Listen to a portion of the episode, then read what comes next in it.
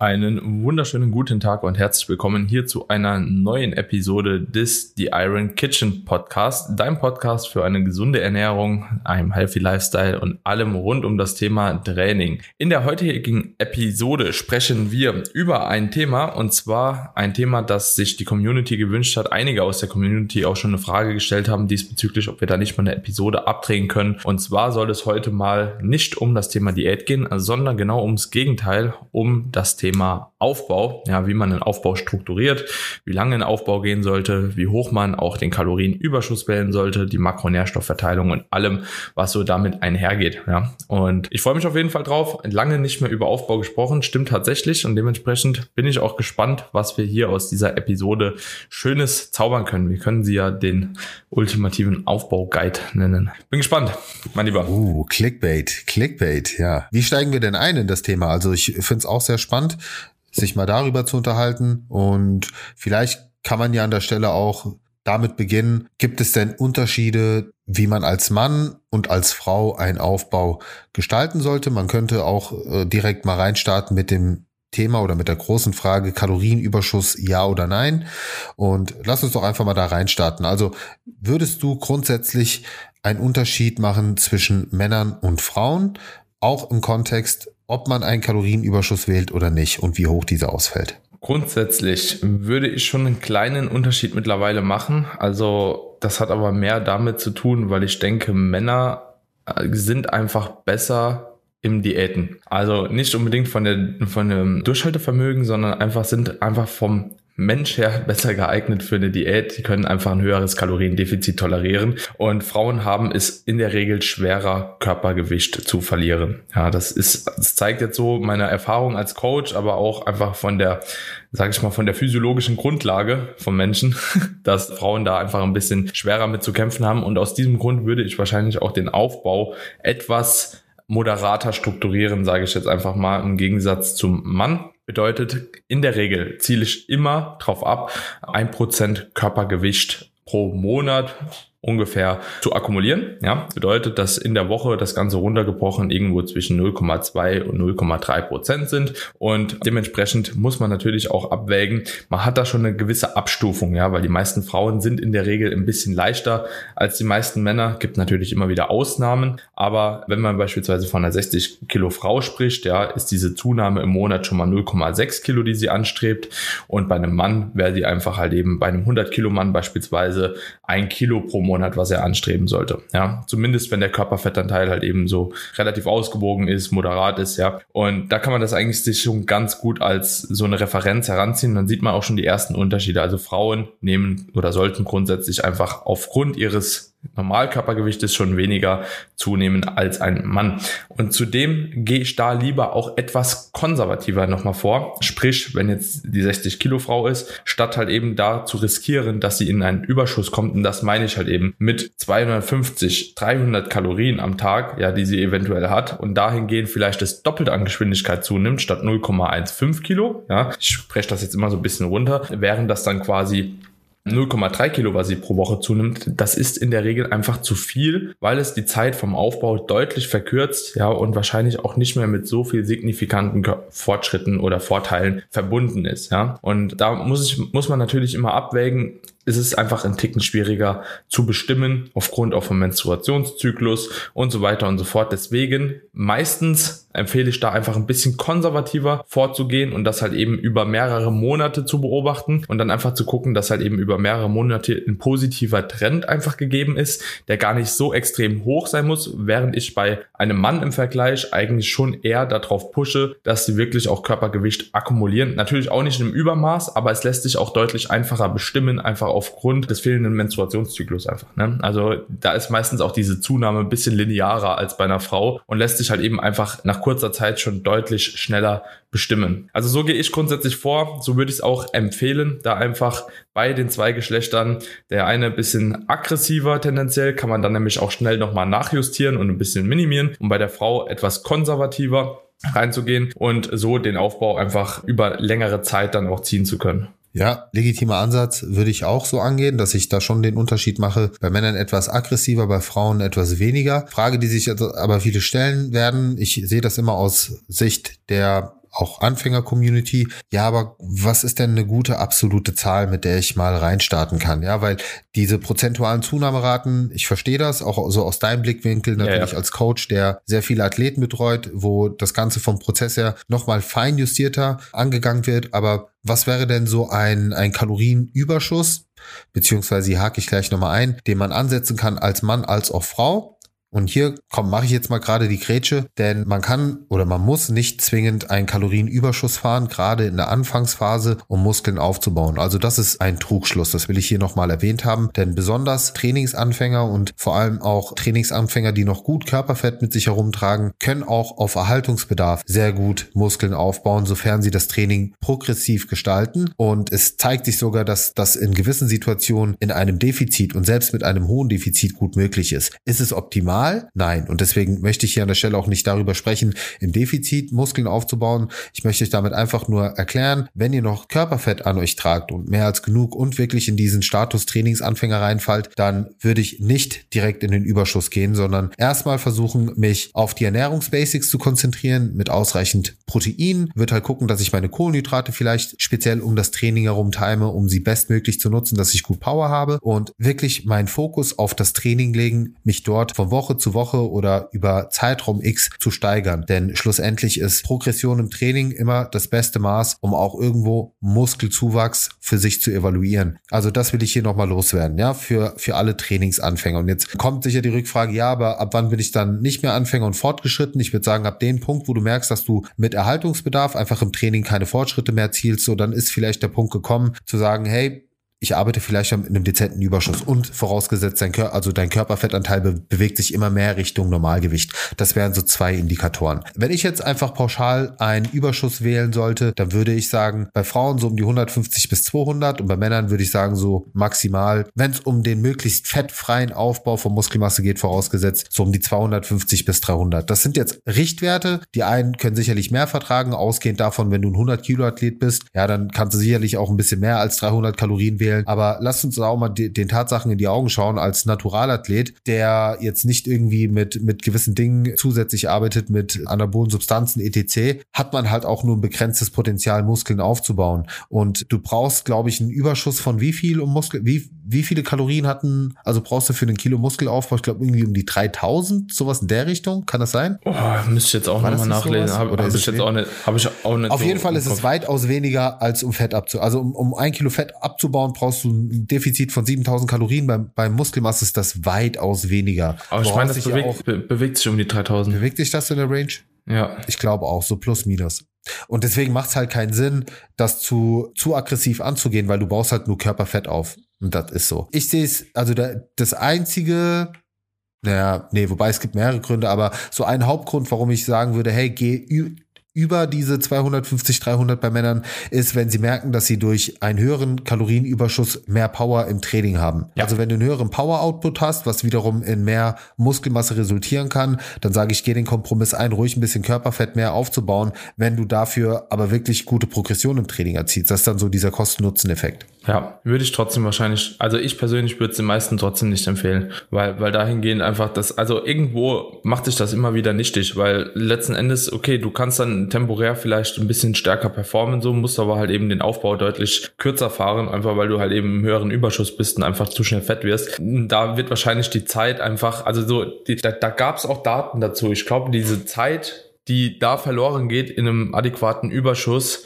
die steht nicht gleich dem Mehr an Power, die du hast, quasi um in dieser Zeit durch diese Mehrpower die Muskulatur aufzubauen. Ich glaube, das korreliert nicht ganz. Also das kann man nicht ganz gleichsetzen so wie ich das im Kopf habe, da, das war keine Ahnung, war auch schon fünf Jahre her, dass ich mich damit beschäftigt habe, aber es war auf jeden Fall so, dass dieser moderate Überschuss, wie gesagt, von diesem ungefähr ein Prozent im Monat, das wird auch mit dem gleichzusetzen sein, was du jetzt eben als Empfehlung rausgegeben hast, 200 bis 300 Kalorien für die Männer, 100 bis 200 ungefähr für die Frauen so in dem Dreh, je nachdem, wie viel Körpergewicht sie haben, dass man das ungefähr damit eigentlich ganz gut hittet, ja, und da muss man halt eben auch einfach den Kontext so ein bisschen auch betrachten, wie in welcher körperlichen Verfassung befindet man sich halt eben. Wenn du wirklich auch vom Ende von einer Diät kommst und je nachdem, was du da halt eben auch mit der Diät erzielen wolltest, wenn du in einen sehr niedrigen Körperfettbereich gekommen bist, dann kannst du zu Beginn auch dich eher an dieser oberen Spanne langeln, hangeln oder vielleicht sogar noch ein bisschen drüber hinausgehen, weil du auch einfach nochmal hormonell schauen musst, dass du halt eben relativ schnell in ein gutes Milieu kommst. Aber da spreche ich jetzt wirklich von Leuten unter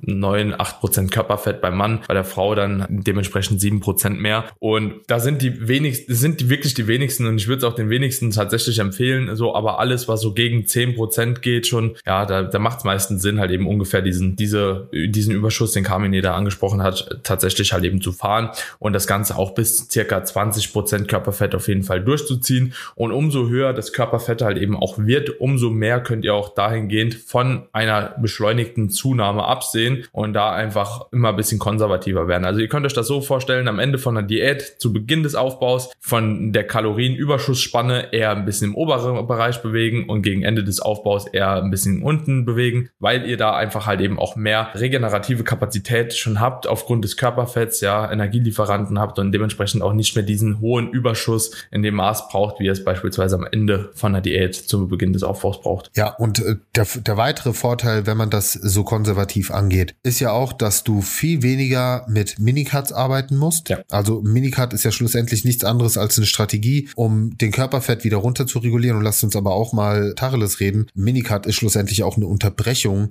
deiner effektiven Aufbauphase. Und das kann, kann dich total aus dem Flow rauskicken. Also entweder gehst du dann den Kompromiss ein und sagst, okay, ich bulke jetzt, ja, also werd übermäßig fett, aber nehme den Flow mit und mach keine Minicuts, was aber für die meisten wahrscheinlich kein wirklich guter Kompromiss ist und auch ein sehr Oldschool-Ansatz, um es mal so auszudrücken. Und auf der anderen Seite verkürzt du damit aber auch im Nachgang wiederum deine Diätzeit, was ja auch ein Riesenvorteil ist. Weil ja. wer macht schon länger oder gerne länger Diät als nötig? Und äh, umso länger du diätest, umso mehr Muskelmasse wirst du wahrscheinlich dann auch verlieren. Also du hast nur Vorteile und das ist sehr ernüchternd, denn ja, eine Diät ist sehr viel einfacher durchzuziehen und motivierender, weil du halt schneller Erfolge siehst als eine Muskelaufbauphase. Das ist ein sehr viel langwierigerer Prozess, aber wenn du ihn gehst, dann geh ihn halt richtig, ja. Und wie lange sollte auch eine Aufbauphase gehen? Da bin ich auch kein Fan von irgendwelchen Kurzzeitaufbauphasen, weil dein Körper braucht auch erstmal eine gewisse Zeit, um wirklich in, in diesen Modus reinzukommen. Die Anabolen, bis die anabolen Prozesse so richtig zünden, bis du deinen optimalen Trainingsplan gefunden hast, dich mit den Übungen eingegroovt hast. Also für mich, für umso fortgeschrittener du bist, desto länger sollte die Aufbauphase gehen. Ja, ja da bin ich, da sage ich auch, also mindestens mindestens ein halbes Jahr und länger. Also ein halbes Jahr ist schon sehr kurz, da baust du wahrscheinlich nicht so viel auf. Aber ich meine, gute, gute Athleten, die machen schon mal eine Offseason von vielleicht eineinhalb bis zwei Jahren, wenn sie richtig, richtig was im Vergleich zu, zu der vorigen Saison aufbauen möchten. Wie lange willst du denn jetzt eigentlich deine Aufbauphase gestalten? Also ich bin jetzt genau elf Monate drin. Ich denke, ich werde noch, ja, werde schon noch ein bisschen machen. Ich denke noch einen Monat ungefähr. Dann werde ich wahrscheinlich drei Monate eine Diät machen, einfach um die Körperkomposition noch mal ein bisschen zu verbessern und auch bei der nächsten Diät halt nicht so viel abnehmen zu müssen. Und dann versuche ich danach, sagen wir, dann sind wir im September ungefähr, Oktober, November, Dezember, Januar, Februar, ja, und dann noch mal fünf Monate vor der Diät. So. Also, also ja, da seht ihr, und ich meine, Daniel ist schon sehr fortgeschritten, ne? Und ich, ich würde das am liebsten auch beispielsweise jetzt bei mir noch durchziehen, ehrlich gesagt. Also wenn ich jetzt einen Tag X hätte, an dem ich wieder fertig sein muss, würde ich wahrscheinlich sogar noch ein bisschen bulken und das Momentum jetzt gerade mitnehmen. Also da würde ich schon wahrscheinlich auf die eineinhalb, zwei Jahre gehen. Tatsächlich, wie du angesprochen hast, nur jetzt muss man halt eben dann wieder gucken, okay, wann muss ich halt das nächste Mal auf der Bühne sein, mit welchem Gewicht und wie viel will ich halt an einem Stück abnehmen und ich habe halt keinen Bock, irgendwie 25 Kilo oder so oder noch mehr dann in der Wettkampfprep zu verlieren. Deswegen mache ich jetzt schon mal einen Teil, so eine kleine Pre-Prep nennt man das, eine Vordiät, vor der eigentlichen Diät und dann nochmal ein bisschen Aufbau, um die Hormone auch nochmal in den Griff zu kriegen, gute Ausgangsbasis auch vom Kalorienverbrauch zu erzeugen und dann geht's nochmal runter.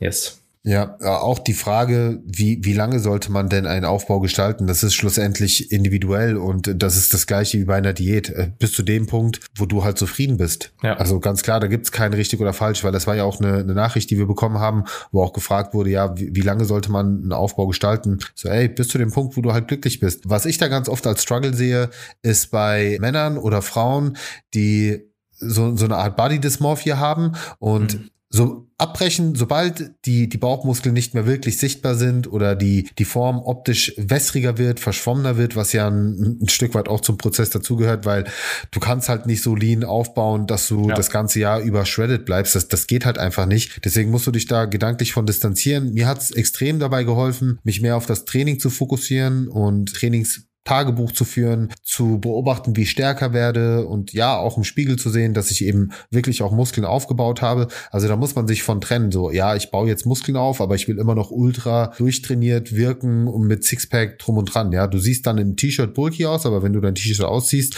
dann siehst du halt nicht super durchtrainiert aus, beziehungsweise äh, nicht so dieser super fitness-athletische, durchgezogene Look. Das, das geht halt nicht. Und ja. das, das muss man auch ein Stück weit akzeptieren und dann hast du eine sehr sehr produktive Aufbauphase vor dir. Was ja. auch nochmal, denke ich, interessant ist zu thematisieren, ist die Makronährstoffverteilung. Was kann man da nochmal optimieren? Vielleicht auch im Vergleich zu einer Diät. Da gibt sicherlich auch einige Dinge, die man anpassen kann. Äh, willst du starten oder, oder soll ich mal zwei, drei Punkte zum Einstieg? Wenn du willst, start du Komm, mal. Ich steig einfach mal, was ein. ich ergänzen ja, kann. Was du ergänzen kannst. Also ich bin auf jeden Fall schon mal ein Fan davon, nicht ultra hoch zu gehen mit dem Eiweiß. Also ich sag mal, mit 2,2 Gramm pro Kilogramm Körpergewicht ist man gut aufgestellt. Wahrscheinlich, also man wäre theoretisch auch mit weniger in einem guten Bereich, aber um auf Nummer sicher zu gehen und wenn man auch so, so die Datenlage sich anschaut, dann sieht man schon tendenziell ein bisschen mehr Eiweiß kann in der Muskelaufbauphase auf jeden Fall auch mehr helfen. Also orientiere dich mal so an 2,2 bis 2,5. Ja, würde ich nur machen, wenn du wirklich jemand bist, der viele Kalorien hat. Also zum Beispiel, ich brauche für den Aufbau ungefähr meine 3700 Kalorien. So, da komme ich fast automatisch auf 2,5 Gramm mhm. Eiweiß mhm. bis sogar ein bisschen mehr, weil es eben auch viele sekundäre Protein Quellen gibt, die das Ganze hochboosten. Aber viel mehr, also drei Gramm in, in der Aufbauphase für einen nicht unterstützten Athleten sehe ich einfach nicht. Auch für einen unterstützten. Weil dann, ja, theoretisch auch nicht, aber theoretisch ja kann es auch gut funktionieren, je nachdem halt, was du nimmst. Dann würde ich sagen, bevor du die 0,5 Gramm mehr Eiweiß investierst, investiere sie lieber in mehr Kohlenhydrate und hol dir mehr Power raus fürs Training, mehr regenerative Kapazitäten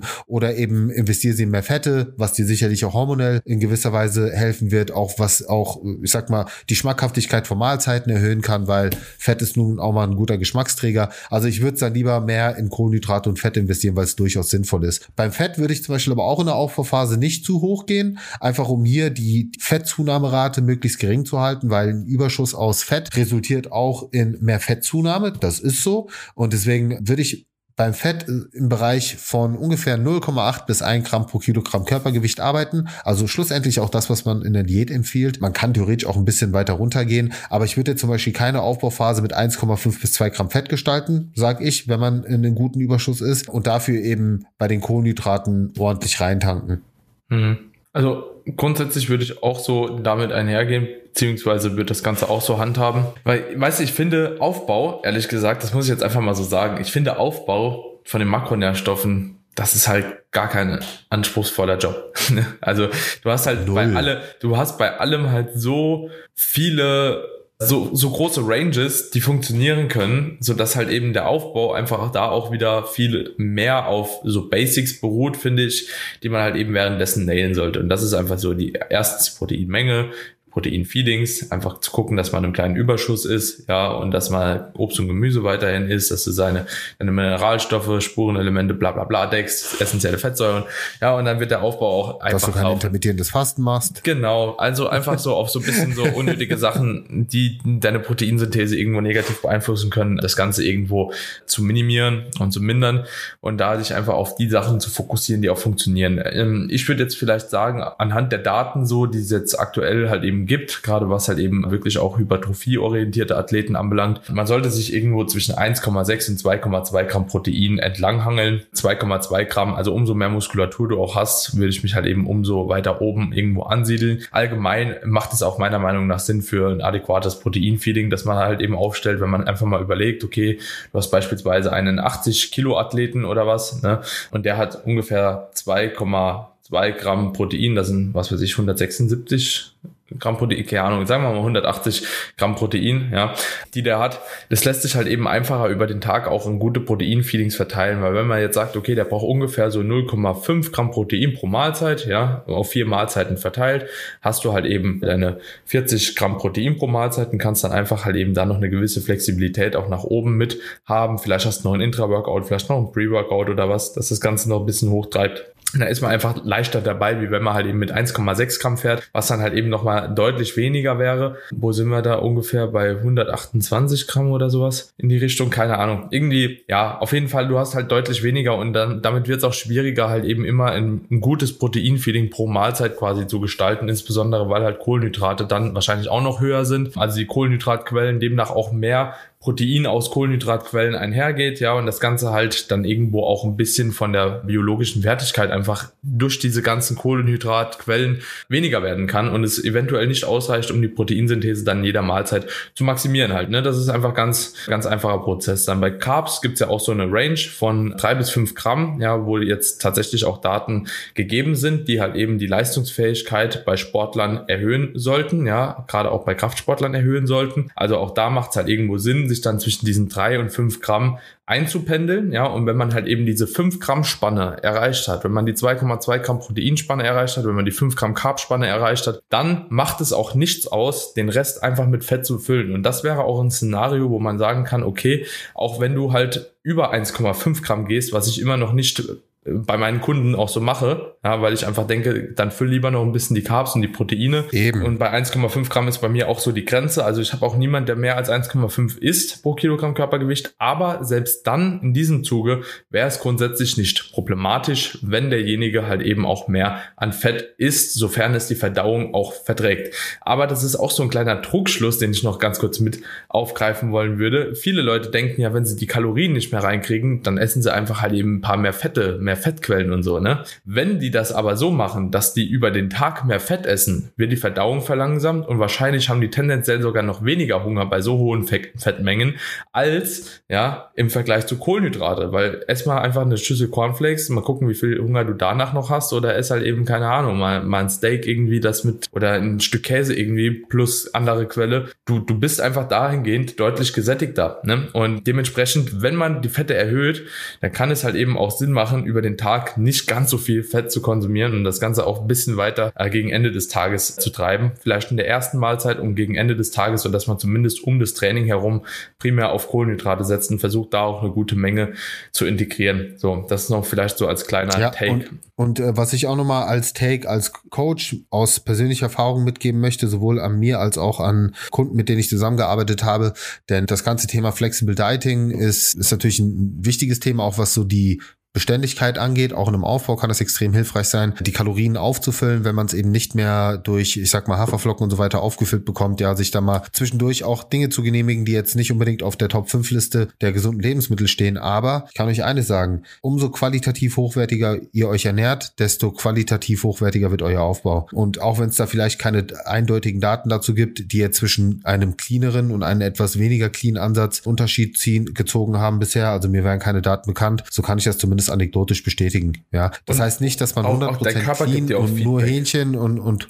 und da, ja abgesehen genau. Also früher hat man ja gesagt, du bist was du isst. Ähm, ich sage heute, du bist was du absorbierst. Und wenn du halt viel Schrott isst und deine Verdauung damit kompromittierst oder genauso auch ja einfach weniger Nährstoffe deinem Körper gibst, die er gut verwerten kann, auch was Proteinqualität angeht, dann wird das am Ende Kalorien hin oder her, aber einfach auch nicht in dem gleichen effektiven Muskelaufbau resultieren wie bei einer hochwertigen Ernährung. Deswegen konzentriere dich auch in der Aufbauphase auf gute, hochwertige Lebensmittel. Übertreib's halt nicht mit Ballaststoffen. Ja, du kannst auch Haferflocken durch Reis, durch den Rice Meal ersetzen. Du kannst deine, deine Vollkornnudeln durch normale Weizennudeln ersetzen und so weiter und so fort. Ja, du musst auch nicht im Aufbau unbedingt ein Kilo Kartoffeln essen zu jeder Mahlzeit, wenn du deine Verdauung nicht zu sehr belasten willst. Also auch da sollte man nicht in die Volumenfalle tappen, denn das kann auch passieren. Aber genauso wenig heißt das, hey, Freifahrtschein für nur Ben und Jerry's und äh, morgens mir nur Kellogg's, Kellogg's Crispies äh, reinfahren, ins Training gehen und pumpen so. Also, also nee, nicht, dass Kellogg schlecht wäre. Das will ich jetzt ja, nicht. Ich will ja. damit einfach nur sagen, so verfall nicht in dieses einfach nur Kalorien irgendwie reinbekommen. Ja, dein Körper gibt dir auch, wie du schon eben gesagt hast, auch in gewissermaßen das Feedback auch ähm, im Hinblick auf die Körper, äh, die Hautunreinheiten. Ja, also es ist auch so gerade, wenn du im Aufbau halt eben sehr, sehr lange pushst und dann irgendwie unbewusst, meistens ist das ja auch so ein unbewusster Prozess, dann isst du hier mal ein bisschen mehr auswärts, dann isst du da mal noch das, dann äh, greifst du mal hier zu zu Hause, so, dann achtest du mal hier nicht auf das Fett und so. Und auf einmal haben sich da Lebensmittel dann auch in dem Aufbau eingeschlichen, ja, wo du vorher nie zugegriffen hättest und dementsprechend auch das Ganze etwas negativ beeinflussen können. Also Hautunreinheiten, Verdauungsprobleme, Durchfall und so diese ganzen Thematiken einfach, die sprechen eigentlich dafür, dass die Ernährung wahrscheinlich in dem Moment nicht so ganz on point ist. Kann ich mir auch selbst die Hand geben manchmal. Also, ja, ja ähm, aber weißt du, mich auch selbst manchmal. Das ist aber auch das Schöne an der Aufbauphase und das finde ich auch wichtig, vielleicht nochmal als Abschlussplädoyer mitzugeben. Nutzt auch eine Aufbauphase, um euch vielleicht Lebensmittel zu gönnen, die ihr euch dann im Nachgang in der Diät nicht mehr so in dem Maße gönnen könnt. Ja, also auf der einen Seite kein, kein Eskalieren und kein nur Schrott essen, auf der anderen Seite aber auch nicht zu restriktiv und zu clean eating, damit ihr dann in der Diät direkt ab Woche eins die Cravings habt auf Dinge, wo ihr euch dann denkt, hey, die hätte ich jetzt eigentlich im Aufbau super essen können. Jetzt habe ich irgendwie 1000 Kalorien weniger zur Verfügung als vorher und äh, das macht keinen Spaß. Also versucht da einfach eine gute Balance für euch zu finden. Ne? Nutzt eine Aufbauphase ruhig, um mal öfter rauszugehen. Gönnt euch ruhig mal Free Meals. Ja, es spricht absolut nichts dagegen aus meiner Sicht als Coach, in, in der Aufbauphase nicht jeden Tag 100% korrekt zu tracken, sondern zu sagen, hey, sechs Tage die Woche versuche ich es bestmöglich oder versuchst du zu 80% gut zu tracken und 20% ist dann halt so einfach mal leben und auch eine gewisse Distanz äh, bekommen zum Kalorientracken, um da auch keine Abhängigkeit zu entwickeln, was ja auch passieren kann, ne, in beide Richtungen. Deswegen da ein gutes, gutes Mittelmaß finden und da kann, kann das definitiv helfen, auch in der Aufbauphase die Zügel etwas lockerer zu lassen und äh, sich trotzdem bewusst zu ernähren. Also der mentale Aspekt ist auf jeden Fall auch ein super wichtiger den du da jetzt nochmal angesprochen hast. Und dadurch kommst du, glaube ich, also wenn du dich mental auch so entspannst und jetzt nicht die Aufbauphase auch als eine Prep siehst, ja, oder als eine Diät siehst, aufgrund der restriktiven Lebensmittelauswahl, fällt es dir auch deutlich leichter, einfach die Diät länger auszuhalten und auch überhaupt mal Diäten zu wollen, weil du hast dich irgendwann wirklich so nahezu satt gegessen an allem. Also es ist dann einfach bei allem so, so ein Punkt erreicht, wo du dann sagst, ja, gut, damit bin ich jetzt halt fein, ne? So, genau. Ja, und das ist auch ein guter Startpunkt für eine Diät dann. Aber lass uns an der Stelle auch nochmal die Gewinnerin an der Stelle verkünden. Daniel und ich werden dir ein sehr schönes Produktpaket zusammenschnüren und wir haben auch ganz bewusst, und das war lustig, weil wir haben wirklich genau die gleiche Kandidatin direkt im Sinn gehabt. Und zwar äh, die liebe Just Punkt, Punkt, Punkt. Ja, so heißt dein Insta-Profil. Du schickst uns immer unfassbar coole Feedbacks und das wirklich schon seit Folge eins kann man sagen. Also melde dich gerne bei Daniel oder bei mir. Schick uns deine Adresse zu, dann lassen wir dir ein Paket zukommen. Ich weiß ganz genau, du fühlst dich jetzt direkt angesprochen. Du weißt, du weißt, wer du bist. Äh, Daniel, oder? Würdest du auch sagen? Ist, ja, ja. Du, du, also, du, du, du weißt, wer angesprochen ist. Ja, auf jeden Fall für alle diejenigen, die sich das jetzt nicht so ganz vorstellen können. Also wir kriegen jedes Mal einen kompletten Bildschirm per Textnachricht voll. Feedback zu der Folge, was es mit der Person gemacht hat, wie sie sich dabei fühlt, ob es ihr geholfen hat, ob sie nicht geholfen hat und das seit Ewigkeiten, ja, mit Post und allem drum und dran. Also klares, klares. Mehr Support geht nicht. Ja, mehr Support, mehr Support geht, geht nicht. Und, ähm, wir haben, wir, wir haben immer gesagt, wir, wir sehen das und wir schätzen auch den Support extrem. Und wenn jemand so aktiv am Start ist, die Episoden teilt und wirklich jeden, jedem auch nochmal so ein ausführliches Feedback schickt, was uns krass motiviert, ey, dann hat die Person das auf jeden Fall verdient. Also danke an der Stelle nochmal dafür. Und äh, wir werden regelmäßiger Gewinnspiele raushauen und natürlich die ganz Treuen hier herzlich gerne belohnen. Also zeigt uns auf jeden Fall, dass ihr zum Team die Iron Kitchen gehört. Und äh, dann dürft ihr euch auch vielleicht beim nächsten Mal über ein cooles Gewinnspielpaket freuen. Yes. In diesem Sinne, meine Freunde, sehr, sehr gerne natürlich auch heute nochmal eine kleine Bewertung der Episode dalassen. Ja, das Ganze teilen, wie immer. Und ja, wir hören uns dann in der nächsten Episode wieder. Bis dahin. Ciao, ciao. Gute Gains.